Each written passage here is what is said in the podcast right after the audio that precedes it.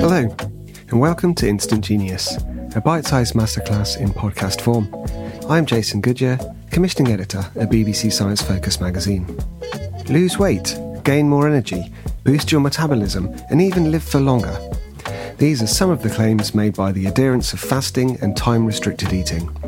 But what does the science say? In this episode, we catch up with Professor Javier Gonzalez, a physiologist based at the University of Bath's Department of Health. He tells us all about the effects fasting has on our bodies and brains, breaks down some of the myths surrounding it, and tells us the safest way we should go about it if we're thinking about giving it a try. So, fasting has been a bit of a, a, buzzword in health and nutrition for quite a while now, with all sorts of different types and approaches to fasting being discussed. But is there an exact scientific definition as to what it means? Yeah, so the definition of fasting is quite tricky. It could mean abstaining from any nutrients at all, which could include water. And if that were the case, then death would occur in a matter of days. We actually need water quite frequently to to survive. But most people probably mean the absence of energy containing nutrients. So things like carbohydrates, fats, and proteins. And so, what people mostly mean by a fast is not eating those foods for a prolonged period of time. Now, that other element of time becomes an interesting part of the definition. So, if you haven't had a meal for two hours, that probably isn't fasting because you're still digesting, metabolizing, and absorbing those nutrients from that previous meal. So, normally we start to enter what we would call a fasting period at least six to eight hours after the last meal that we ate, assuming that was a meal of a, a normal size. So you sort of touched on it there. We, and I said earlier, we've got different approaches. So there's a sort of one that's called intermittent fasting, longer periods of fasting for for a few days. And then also something that's known as calorie restriction, for example, the five two. So, can we just break down the differences between those approaches, please? Yeah, so as, as you say, there are multiple types of, of fasting or time restricted eating. So you might have heard of what some people call intermittent fasting. We've then got alternate day fasting. So that might be where you don't eat anything for a full day and then you eat on day two and then you don't eat on day three and then you eat on day four, for example. Or it could be two days a week that you fast and the rest of the week you eat. And then we've also got time restricted eating, which is within each 24 hour period, you might limit your opportunity to eat within a certain window. So it might be a case of you're only going to eat between midday and 6 p.m., and the rest of the time you're going to fast. And they will have different effects because the duration of fasting is different, and also that pattern of fasting is different across a week. So, coming off the back of that, then let's have a look at what happens in our bodies when we do enter the, the fasting state. You know, what happens? Yeah, so one of the main things that happens is a change in the fuels that we're using. So if you imagine you've just woken up first thing in the morning, and the main fuels that are supplying our tissues with energy are a mixture of carbohydrates and fats. And the carbohydrates are a key fuel in that scenario. They're in the form of blood sugar. And some cells, like the brain and our red blood cells, can't really use fat as a fuel. And so running low on sugar can be a real issue for our brain in particular. But we've actually evolved an interesting way to circumvent that issue. So, first of all, our liver provides sugar to the bloodstream, and that's via the breakdown of stored carbohydrates in the liver. And the liver can also convert other fuels into sugar for the brain to use. But if we continue to fast for about a day or so, so after about 24 hours, then these stores of carbohydrates in the liver can become completely depleted. And so the total amount of sugar coming out of the liver for the brain and other tissues to use is now much lower. But luckily, we've got an alternative fuel that can kick in at this point. And our liver can start to produce these extra fuels called ketone bodies, or sometimes just called ketones. And these ketones are neither carbohydrate nor fat, but they can be used by the brain and also our muscles actually as a fuel, an alternative fuel. So, high levels of ketones in the blood can therefore prevent an energy crisis that would otherwise occur in our brain when carbohydrate availability is limited. So, is that what people mean when they talk about ketosis? Exactly, yeah. So when we're in ketosis, it means that we've got high levels of these ketones in our bloodstream that our liver's producing. And whilst that's probably evolved in these periods of fasting, we can enter something that's known as nutritional ketosis, which is where we're still eating food, but we basically restrict our carbohydrate intake. So it's a high fat, very low carbohydrate diet. And that's another way in which we can cause our body to start producing these ketones. So I think it's probably safe to say the primary reason somebody will be thinking about fasting or going on a sort of fasting based diet program is that they want to lose weight. So is fasting a good way to lose a few extra pounds? Yeah, it can be one of multiple strategies in which are effective at, at, losing weight. What's probably important to bear in mind here is based on the evidence we have so far, it doesn't seem to be the case that fasting does anything special over and above any other form of calorie restriction. So, what we might normally consider as traditional calorie restriction is where we might limit our food intake by about 30% every single day. We're eating slightly less than we normally would, and that's constant every single day. And that will lead to a certain amount of weight loss proportional to that reduction in the amount of energy that we're eating. And with these forms of fasting, if we take, for example, alternate day fasting, where you don't eat for one day and then you eat the next day, it just so happens that when people have eaten nothing on day one, on day two, they don't eat 200%. In other words, they don't fully compensate for what they haven't eaten the day before. And so they spontaneously then eat slightly less and tend to lose weight.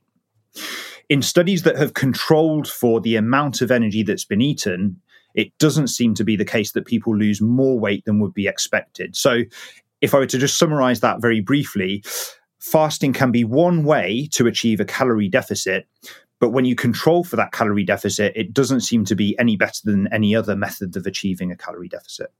So before we go on to some other questions that I've got, then I think it's worth um, talking about this notion of calories. So everyone's going to have heard the term calorie, but what does it mean? And are all calories equal?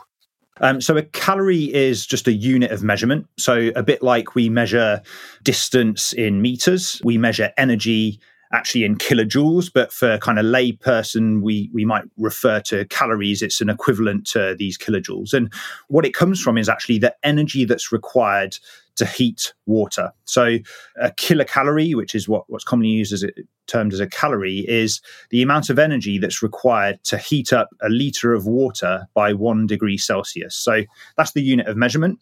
Um, and that's important for nutrition because when we gain weight as body fat, that's excess energy that's being stored. So if we're consuming more calories than we're burning, then we will eventually gain weight over time. And if we're consuming fewer calories than we're burning, then we'll lose weight over time. And the way, the main way in which we store that excess energy in our body is as, as body fat.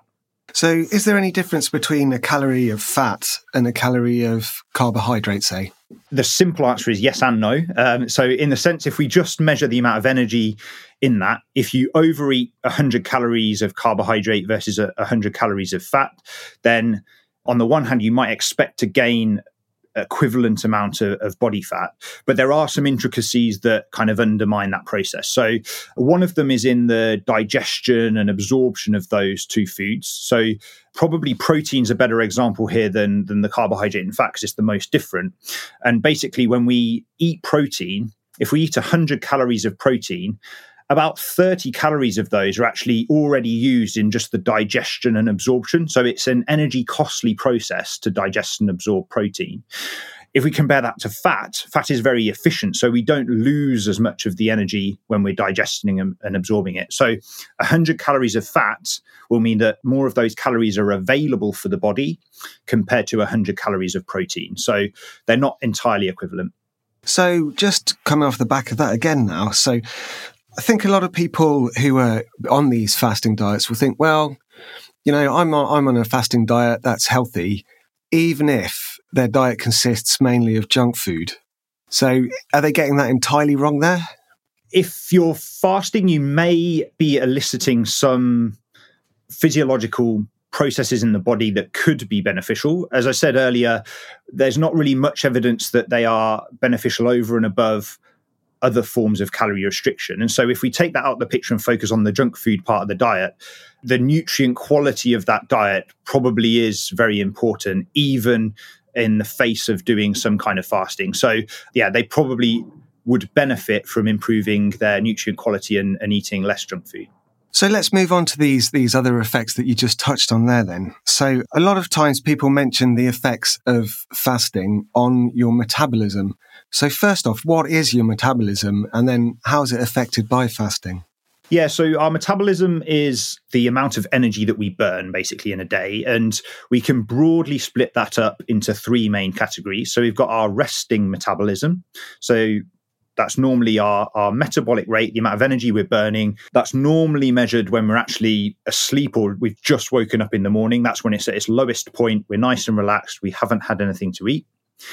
If we then have our breakfast, we get the next stage of our metabolism known as diet induced thermogenesis. And that is the energy that we use to digest and absorb and metabolize the food that we eat. And for most people, that's about 10% of their total daily calorie burn. And then the part that's quite variable between people, but also day to day within a person is their physical activity energy expenditure. And that's any energy that our muscles basically use to produce force, whether that's to move around, but even if you're sitting in a chair, your postural muscles that are supporting your spine will also be expending some energy. And so, of course, the amount of movement that you do in a day will hugely vary and will influence that measurement. Whereas your resting metabolic rate will be relatively stable day to day. And that's mainly determined by the amount of muscle mass that you have. So, what sort of effect can fasting have on this um, process then? So, fasting can actually lower your resting metabolic rate, partly because if you fast for a very long period of time, you'll actually lose some muscle mass. And in some studies, even a kind of intermittent fasting might lead to some loss of muscle mass. So that could be something to bear in mind if you're looking to maintain muscle mass, that fasting wouldn't necessarily be advocated. But it might also influence physical activity. So there are some studies suggesting that particularly on the days that people fast, they seem to spontaneously reduce their ma- amount of physical activity. So fasting seems to lower the energy expended, but that's probably offset by the calorie reduction as well. So, what about it's often claimed that there are certain effects on blood sugar levels. So, is there any truth to that? So, there's a, a short term and a longer term effect on blood sugar levels. So, the immediate effect is that you would get a lowering of blood sugar slightly, and that's because you're not eating anything, including carbohydrates. And so your blood sugar will lower slightly.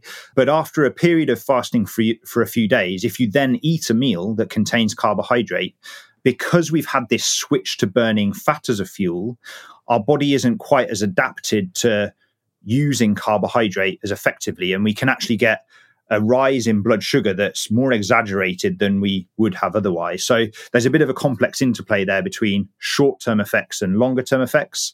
And that might also be mediated by your current status. So if you have pre-diabetes, for example, to begin with, there could be a beneficial effect.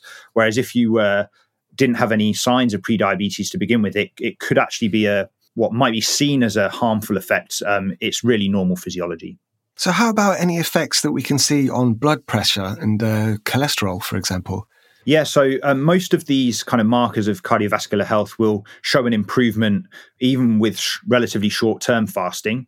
Some of it will be physiological adaptation, and some of it might be a true kind of health benefit. So, with blood pressure as, as one example, part of that reduction might be because you're not eating any sodium, so any salt in the diet, and that will reduce the amount of blood that's circulating.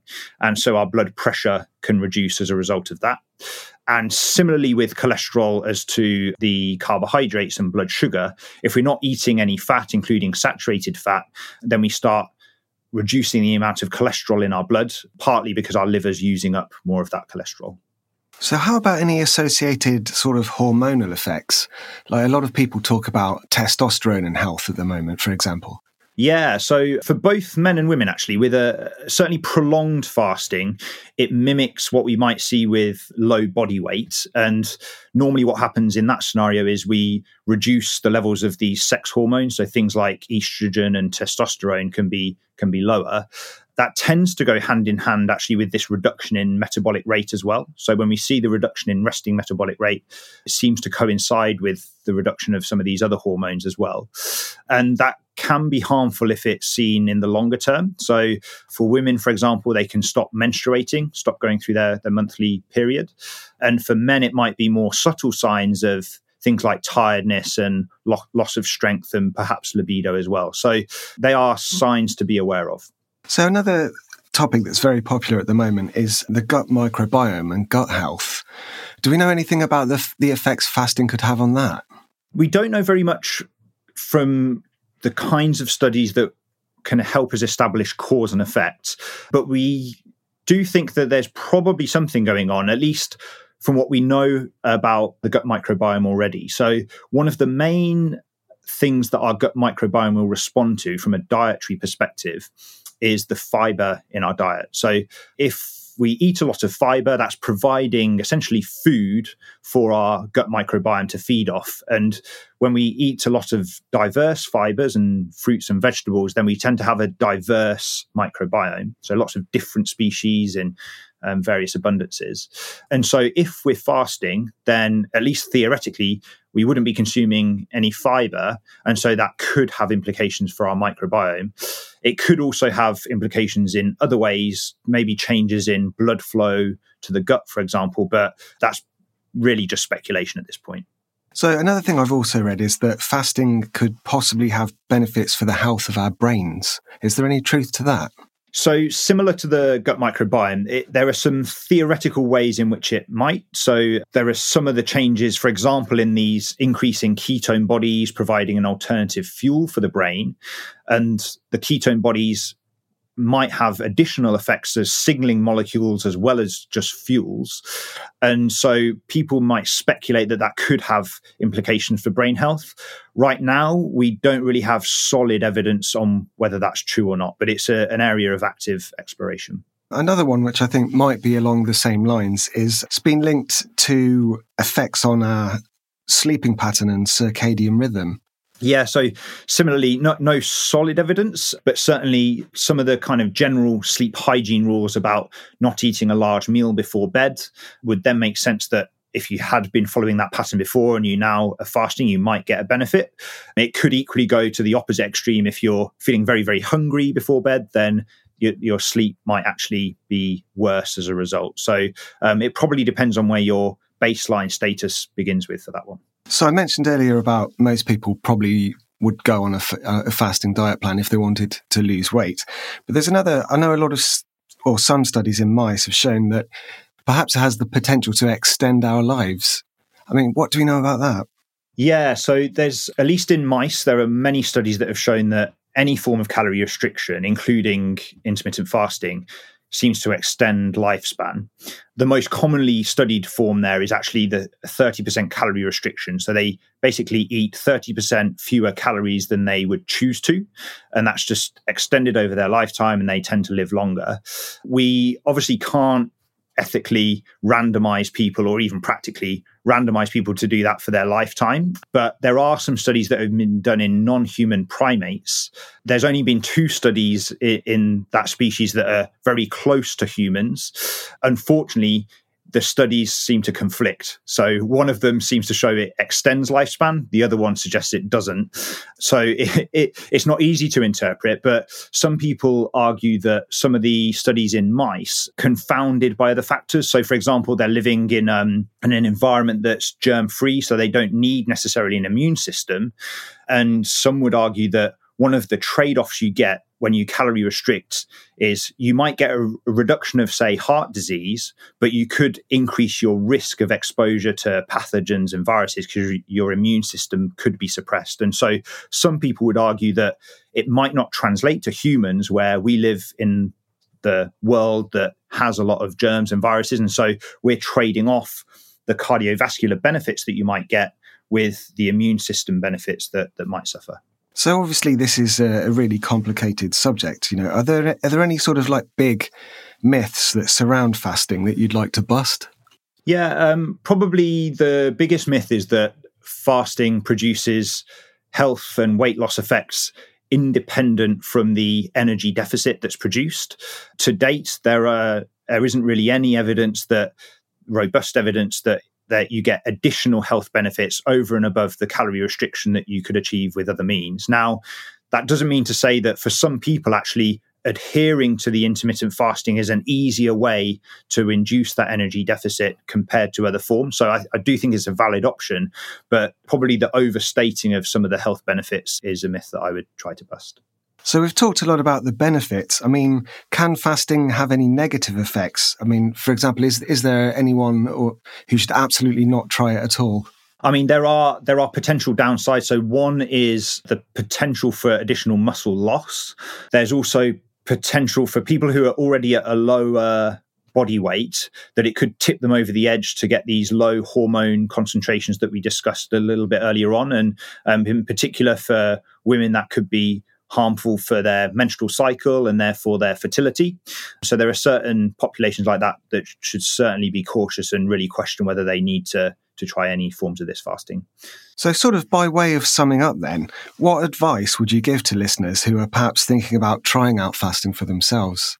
Yeah, I, I would say if you are thinking about it, then consider all of the options available first. And if fasting seems like the most suitable to you, then give it a go, but start small and, and you can scale it up if needed. So you don't need to go into a three day fast straight away. You could just try the time restricted eating, for example. So maybe skipping one meal in the day and seeing how you go with that. It's also worth being aware of potential nutrients that you might be missing out on and make sure that you're still staying hydrated and, and getting a, a good quality diet in and around that. Thank you for listening to this episode of Instant Genius, brought to you from the team behind BBC Science Focus magazine. That was physiologist Professor Javier Gonzalez. The current issue of BBC Science Focus magazine is out now. Pick up a copy wherever you buy your favourite magazines or download us on your preferred app store. You can also find us online at sciencefocus.com.